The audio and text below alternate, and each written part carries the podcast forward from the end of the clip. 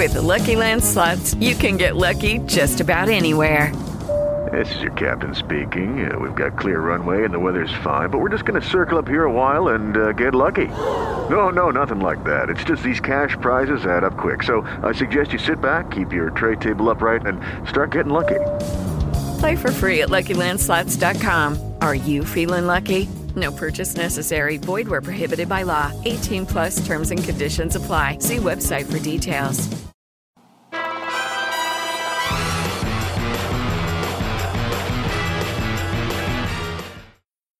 Happy Monday, my friends. This is Amilee San Juan, and I'd like to welcome you back to another amazing episode of Cisco Champion Radio. Today, we're talking about Cisco Contact Center. So get settled in and join us as we dive deeper into this innovative solution. And just a reminder, you can always learn more about any of the topics we cover here at Cisco Champion Radio simply by cl- clicking on the link provided in the description below. All right, let's get to meeting our amazing lineup of Cisco champion hosts and our super knowledgeable Cisco expert. Vinod, we'll start with you. Can you tell us more about who you are and what you do at Cisco? Hey, Emily, my name is Vinod. I am the Chief Growth Officer at Cisco's Contact Center Business. I lead all of growth and go to market for the business, and we indeed are growing. Um, the interesting fact is, I came in via acquisition. Uh, my startup CloudCherry was acquired by Cisco in 2019. Awesome. It's great to have you. All right, now to our Cisco champion hosts. I'm going to go in alphabetical order. Amr, you're up next. Who are you? Okay, my name is Amr Nasher, and I'm uh, working as a business development manager based in Saudi Arabia um, in a Cisco partner uh, called Twaasol, which focus more into collaboration solution from Cisco. My Twitter handle is uh, AMR under score N A S H E R. You can also find it in the show notes. Great. David, tell us about yourself. Hello, my name is uh, David Macias, and I'm currently out of uh, Charleston, South Carolina, here in the US. I am a contact center consultant with close to 20 years of strictly contact center uh, consulting experience. My main focus has always been Cisco UCCX and enterprise, but also have a lot of experience with uh, various contact center cloud providers. And you can find me both on LinkedIn and Twitter under D Macias. Great. Sijbren, last but not least.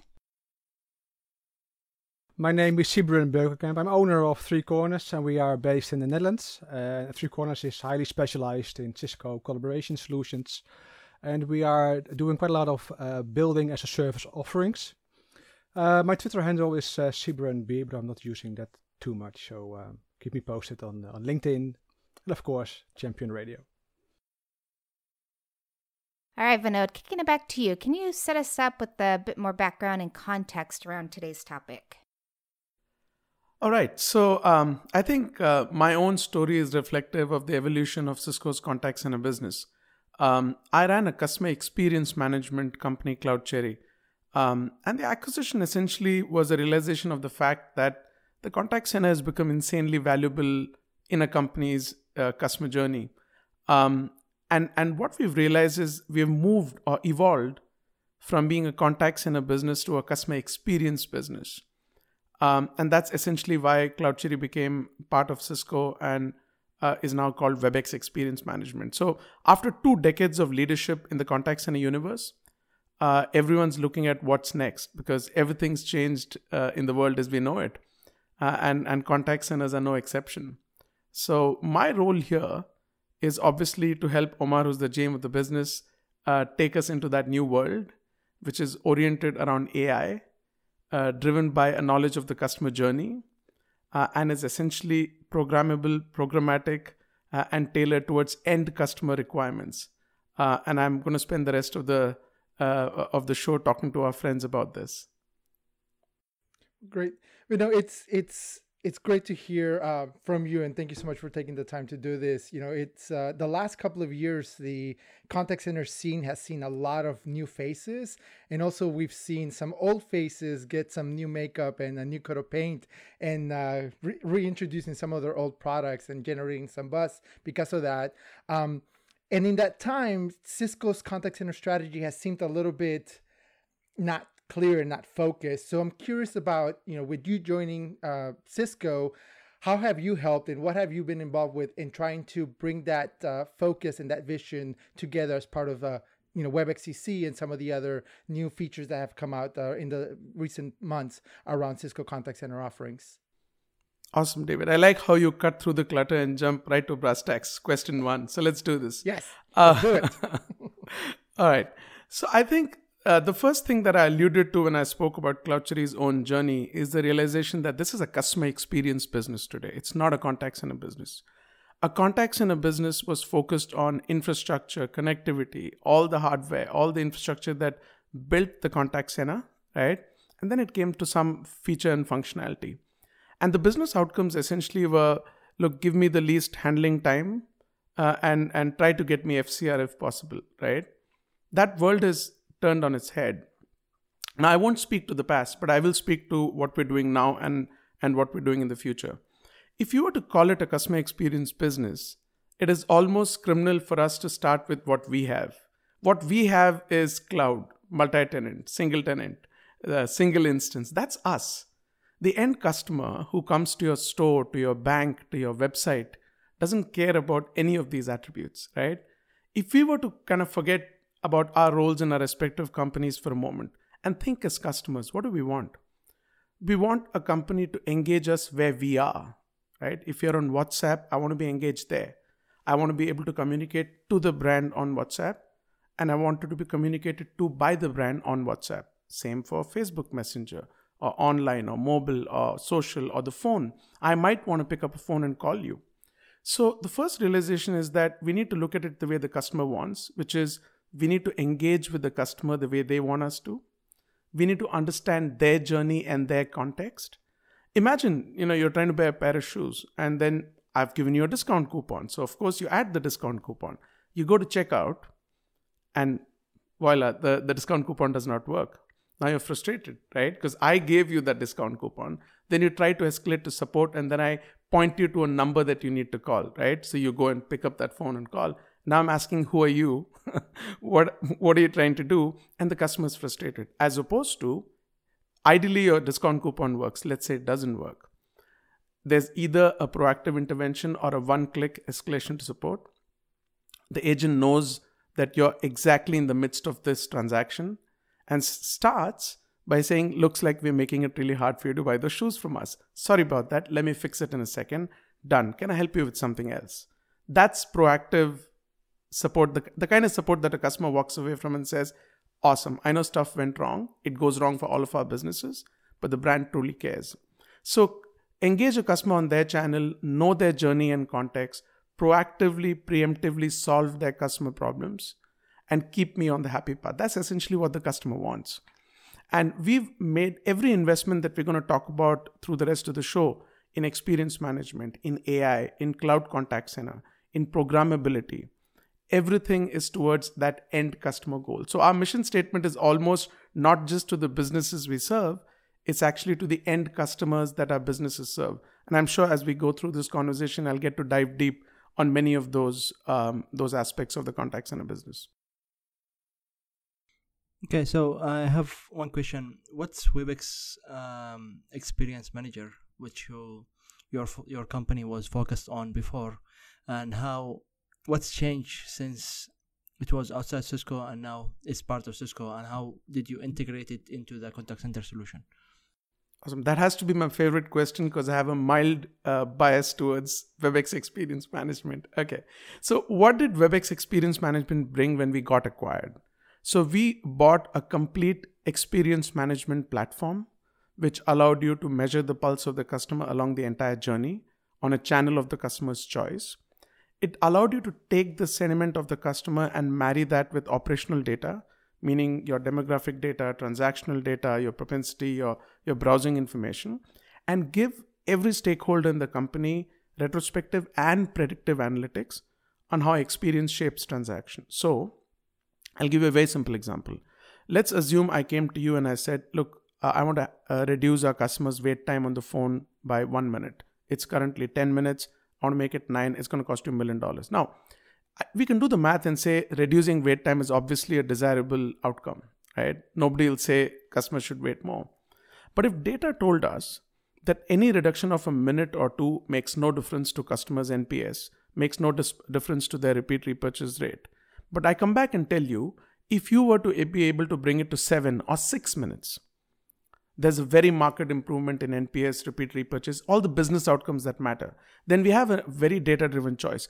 Either reduce the wait time to six minutes or don't do it, right? As opposed to going after what sounds good but is not data backed. So we truly bought that data, customer experience analytics backbone and bought the worlds of voice of the customer and the contact center business together. That was what we bought. Now, where the experience management business is headed is what we call journey as a service which has three elements, and I won't go too deep, but I'll give you a sense. The first element is an omni-channel listener, which is able to listen to every event, every activity, every action in the customer's journey. So it can bring in even IoT events, which gives you, uh, you know, uh, walking patterns in a store. It gives you browsing data. It brings all the operational data onto a tape.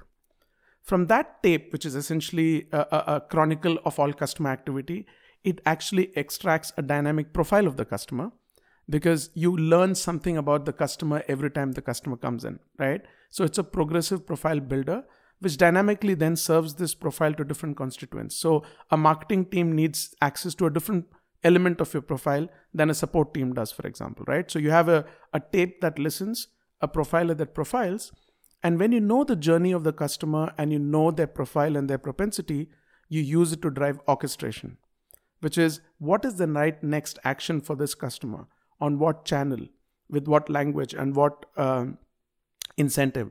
Does this customer need to be escalated to support? Does this customer need an offer?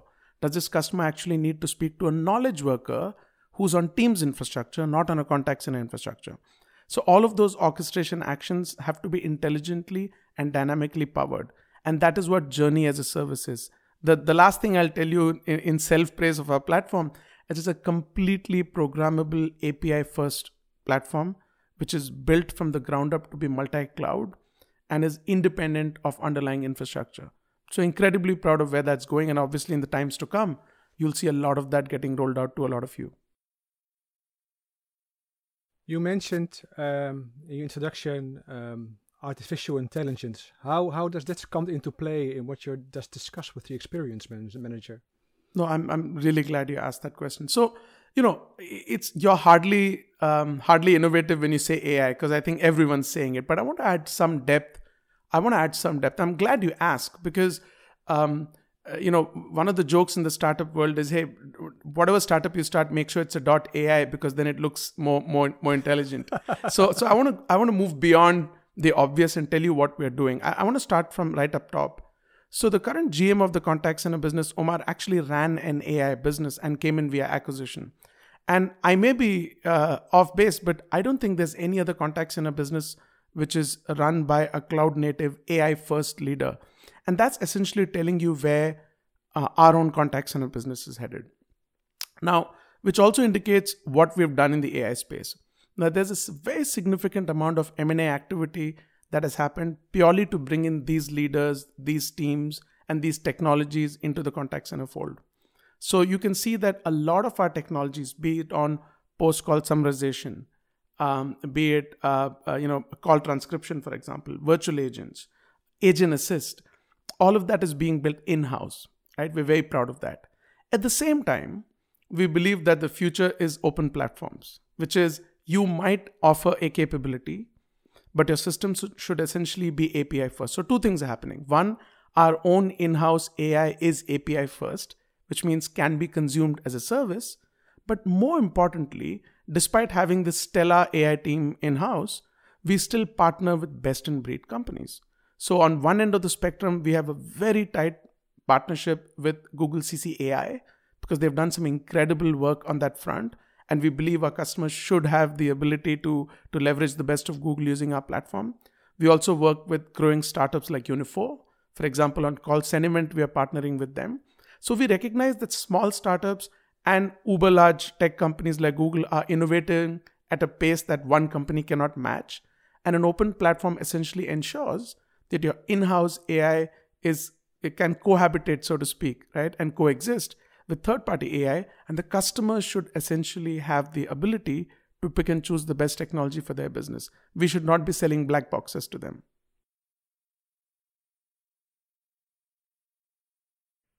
Thank you. So you know, it's good to hear that um, the openness and the API first mantra being being uh, uh, outlined by you.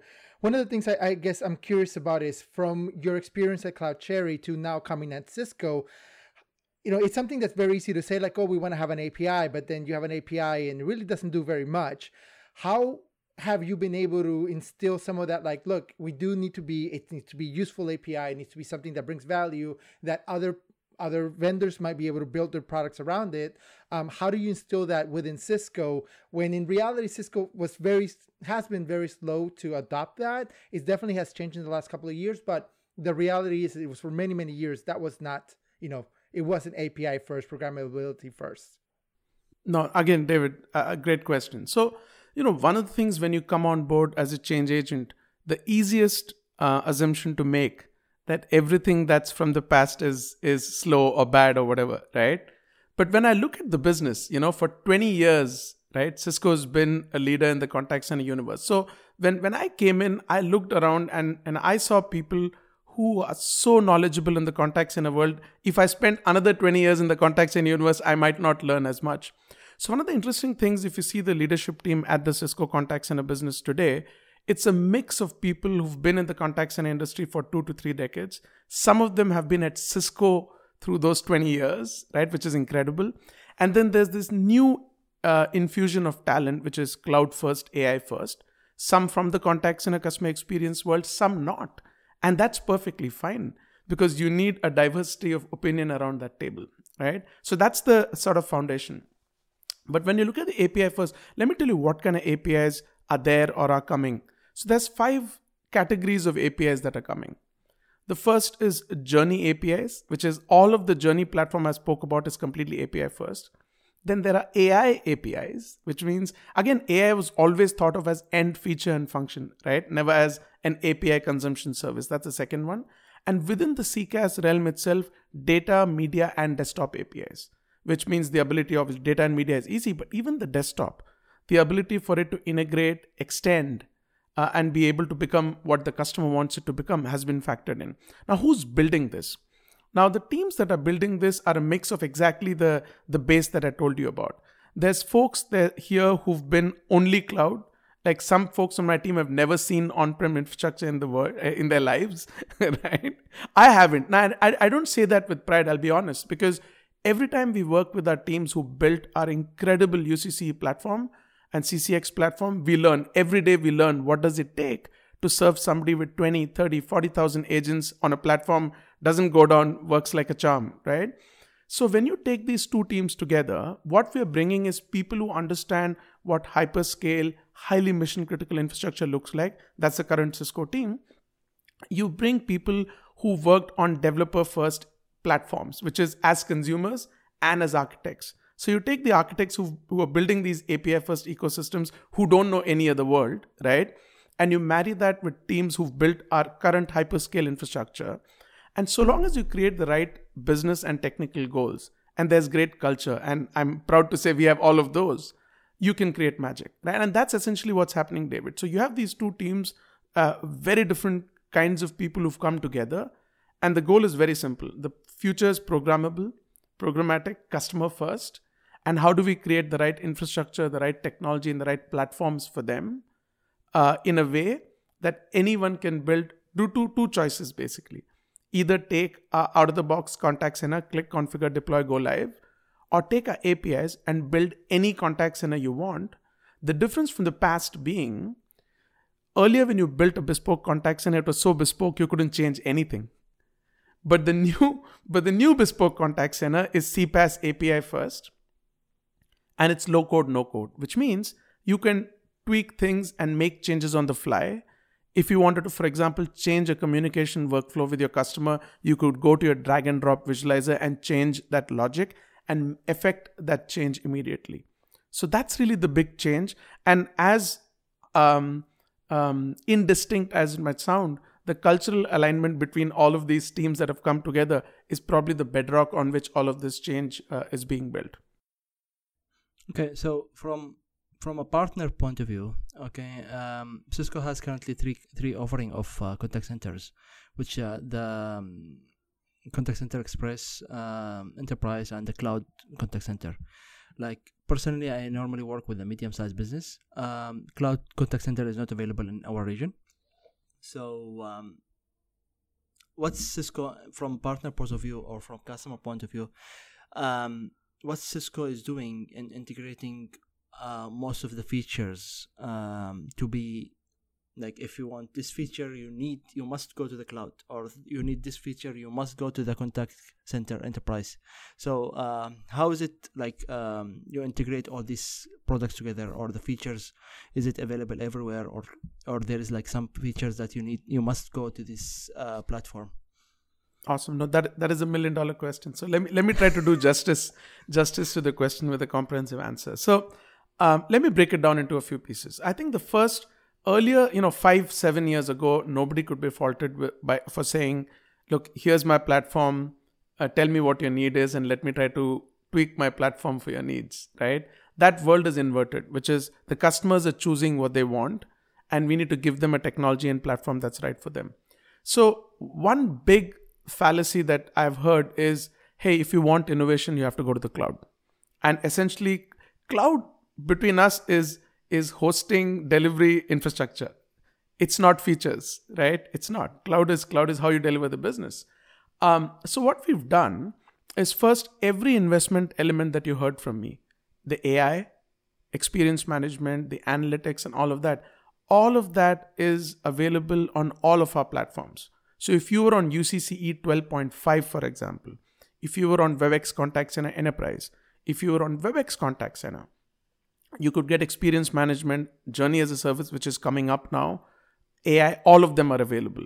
The reason we've done that is to tell our customers that first put your business context before what technology platform you use, and then we can talk about which platform is right for you. For example, in the last 30 to 45 days, I've met customers of all kinds one who said, I'm going from 20 to 40,000 agents. I'm on UCCE. Cloud's not on my horizon, right? So please help me go to at least infrastructure that supports 50,000 agents. And that's my most important thing. And yes, I also want all of this innovation. So obviously, uh, with the 12.5 upgrade, we're giving them AI, experience management, all of that. So they have the cloud innovation at cloud scale and cloud pace, and yet they're on their on prem infrastructure. Then we have customers who've done the other end, which is we have a mandate driven by the CEO or the CIO that we should be all public cloud multi tenant. And so if you have to be public cloud multi-tenant, they choose WebEx Contact Center. But we have customers somewhere in the middle who say, we love our UCC infrastructure. We want to move away from the infrastructure game we want you to deliver the product as a service but we want a lot of command and control on the upgrade and the update cycles so we want a single instance acd but we want all the cloud innovation on top of it so for them webex contact center enterprise becomes the right platform in terms of harmonizing the three platforms we do recognize that I'd be absolutely lying if I said every single feature in exactly the same way is available on, all platforms, right? That would be grossly misleading. But two things we're trying to harmonize. One, all the AI innovation, all the all the things that I spoke to you about should be available on platforms, and it is. The second is to make sure that everyone knows we're committing to developing all of these platforms. It's when we speak cloud, sometimes it's easy to forget that we have a very large and very significant CCE, CCX base. So we continue to stay invested in those business. The difference we are making, I mean, to your question is instead of saying this is the platform, let's see what you can do with it, we are leading with what the customer wants. And depending on what flavor of the contact center platform the customer wants, we are able to give them the right solution which has all the feature and functionality they need and which has all the elements of technology, security, and all of that that they need. It will almost be impossible to say, let me have UCCE and CCX and WebEx CC uh, to have the same feature parity, right? So instead of chasing parity, what we are chasing is what's the right solution for the right customer. So you'll see as we work with partners, when you come and tell us, look, there's X customer who's got this technology mandate, these business requirements, these integrations needed, and this sort of a TCO model, technically, delivery wise, commercially, we'll work with you to give them what they need, not just on technology, but also on business and so on and so forth. I know it's not a 100% precise answer, but we realize that the world is just so fluid uh, we should be focusing on how the customer change is evolving and give them the platform that that's best suited to their needs. Cool. You mentioned um, Uniphore, Journey as a Service. Uh, can you tell us about it a bit, a bit, a bit more? Sure. Again, with my own bias, I'll start with the latter first. So, Journey as a Service obviously um, is what the WebEx Experience Management team is building now. Um, completely API first service, which means, um, and, and again, it does just as a refresher three things. One, it allows you to plug in any source of data, clickstream data, ER, ERP, CRM, uh, IoT data, contact center information, channels information to bring in a complete and comprehensive view of the customer journey into the system. Um, obviously, it has a, a, progressive profiler, a CDP, a dynamic profiling engine in the middle. But very importantly, uh, it allows you to use the analytics to orchestrate action. Because we realize that contact centers suffer from this huge weakness, which is they have no idea what the customer's journey is. You don't know where the customer came from.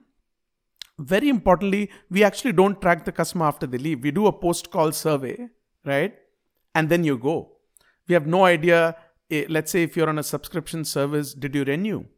We would love to know that. Let's say, for example, uh, you know 10000 customers called for the same problem.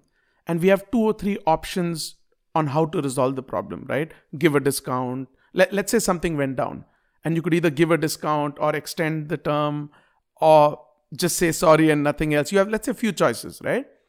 What impact do those actions have on the customer's propensity to renew?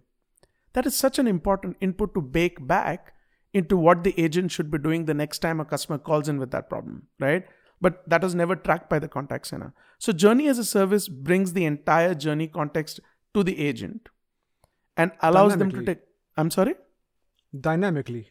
Dy- exactly right. So, as I said, to go back to the example of the shoe and the cart and the, the, the discount coupon, you escalate to support the journey up to that last second is in front of the agent, right? So the agent starts with context, correct? At the same time, context is not always immediate. So I'll give you an example. You call in. Now, typically, if a case is open, I know you've been calling about this for the last whatever.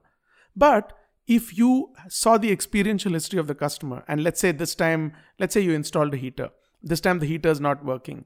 Uh, two months ago, uh, it leaked. You know, three months ago, the delivery was delayed by a month, right? If the agent knows NPS was two, three, and four across the last three interactions, all different problems, nothing to do with this case, the moment you come in, I know you're angry, right? So I tell you, look, looks like we're making a really uh, big mess of serving you. I can see you've had all of these past issues, and I'm truly sorry. That is human empathy. End of the day, you call support to resolve your problem and hopefully get some empathy, right? Um, and empathy does not come without context. So it's very important to stop looking at a customer escalation as a case, right? Case gets closed the moment the problem is done. So the, the, the leaky heater does not get linked to the, the you know heating not happening doesn't get linked to the fact that the delivery was one month late because of some other issues, right? So steel threading the customer journey and not just the immediate journey, even the long-term contextual journey is important for us to just take better support decisions, right?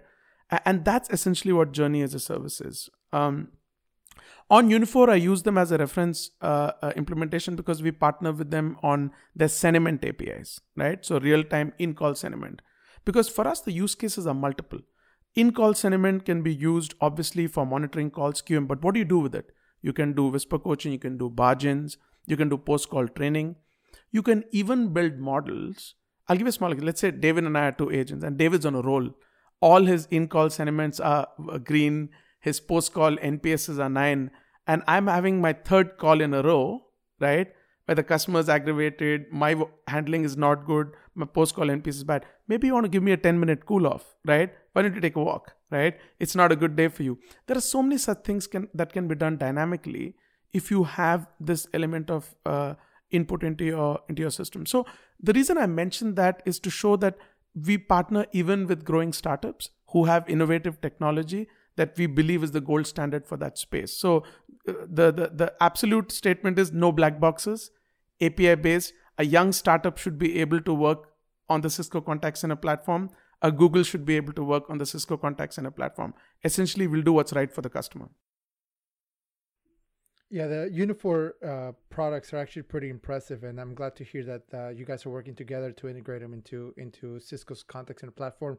I'm curious about working with Google. What has what has that been like, especially when it comes to contact center? You know, I think of Google. I don't think of them as a as a customer service or uh, really as any sort of human interaction. It's big computers, and you are always dealing and talking to computers, but contact center really is a very human human platform right we have all these tools to help us with the human uh, part of it but it's really helping us with the data to make the human interaction smoother and faster and and and and better i'm curious about working with with google and you guys coming in from the contact center experience what has that been like and have there been something where like they've learned something unique from you guys or you learned something unique from them awesome I, I will point the question on what they've learned from us to them. I hope I hope they've learned good things from us. But let me tell you what where we see the value. So one of the things with AI is there needs to be an insane amount of data for the AI models to learn, become better. And you know, the more the data, the more learning loops that you set in, the better the output is right? Otherwise you're at stuck at 60% or 40% and you know if i told you there's a 1 in 2 chances your plane will land you probably won't take the flight. So so you know you want to get as close to 100% um, as possible. And obviously that's a journey um, so from my perspective there are two very practical applications obviously one is the the uh, you know everyone says call deflection we actually call it flattening the curve so in early days of covid and i'm not at liberty to name names but we had state governments who were facing a deluge of calls. And these were calls people were making about the unemployment benefits, right? Now, it's never a never a good thing to keep a customer or a constituent waiting.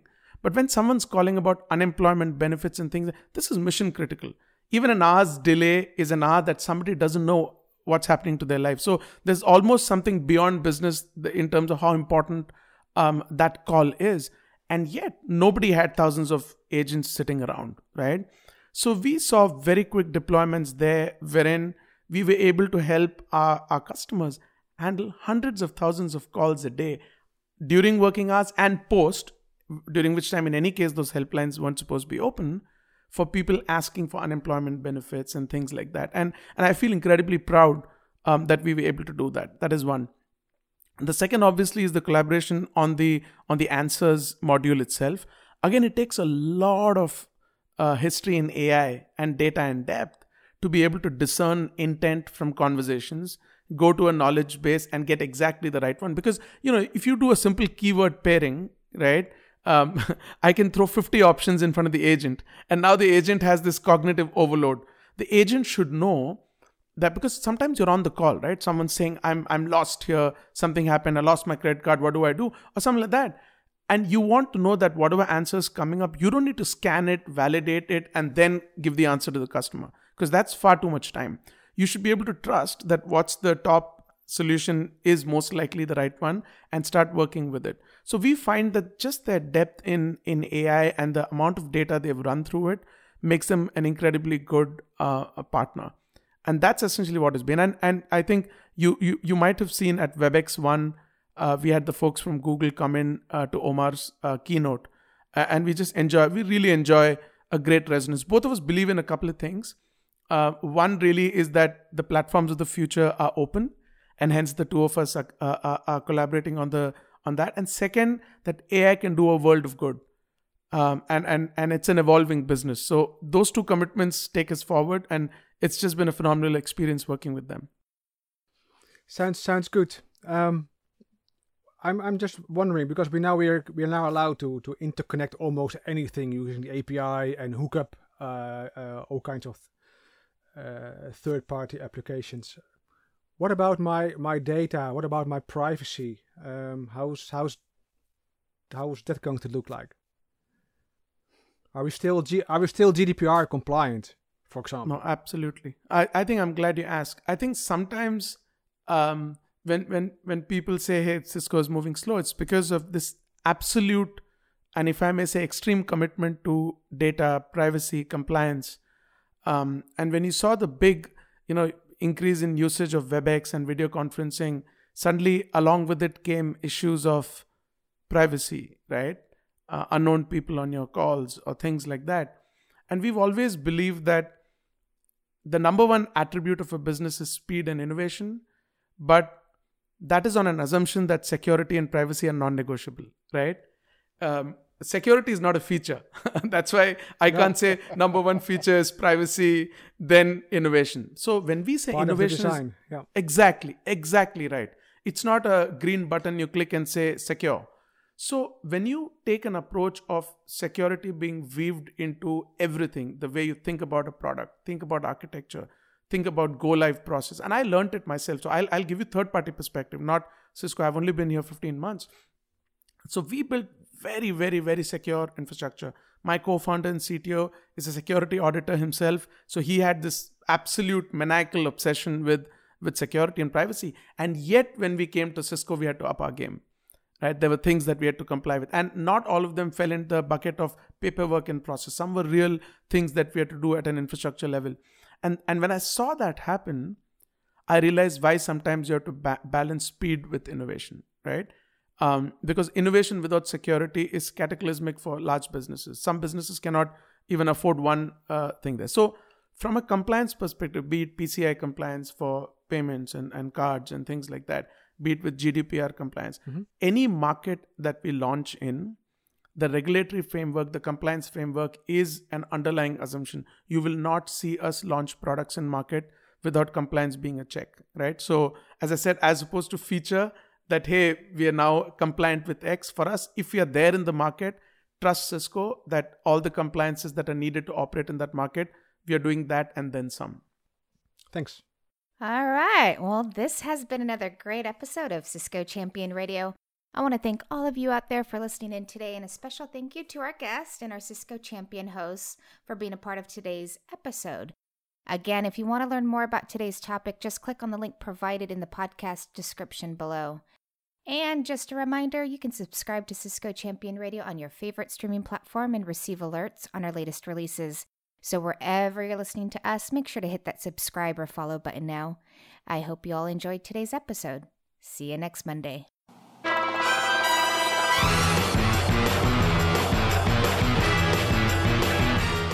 Hello, it is Ryan, and we could all use an extra bright spot in our day, couldn't we? Just to make up for things like sitting in traffic, doing the dishes, counting your steps, you know, all the mundane stuff. That is why I'm such a big fan of Chumba Casino. Chumba Casino has all your favorite social casino style games that you can play for free anytime, anywhere with daily bonuses. That should brighten your day a little. Actually, a lot. So sign up now at chumbacasino.com. That's chumbacasino.com. No purchase necessary. Group. Void were prohibited by law. See terms and conditions. 18 plus.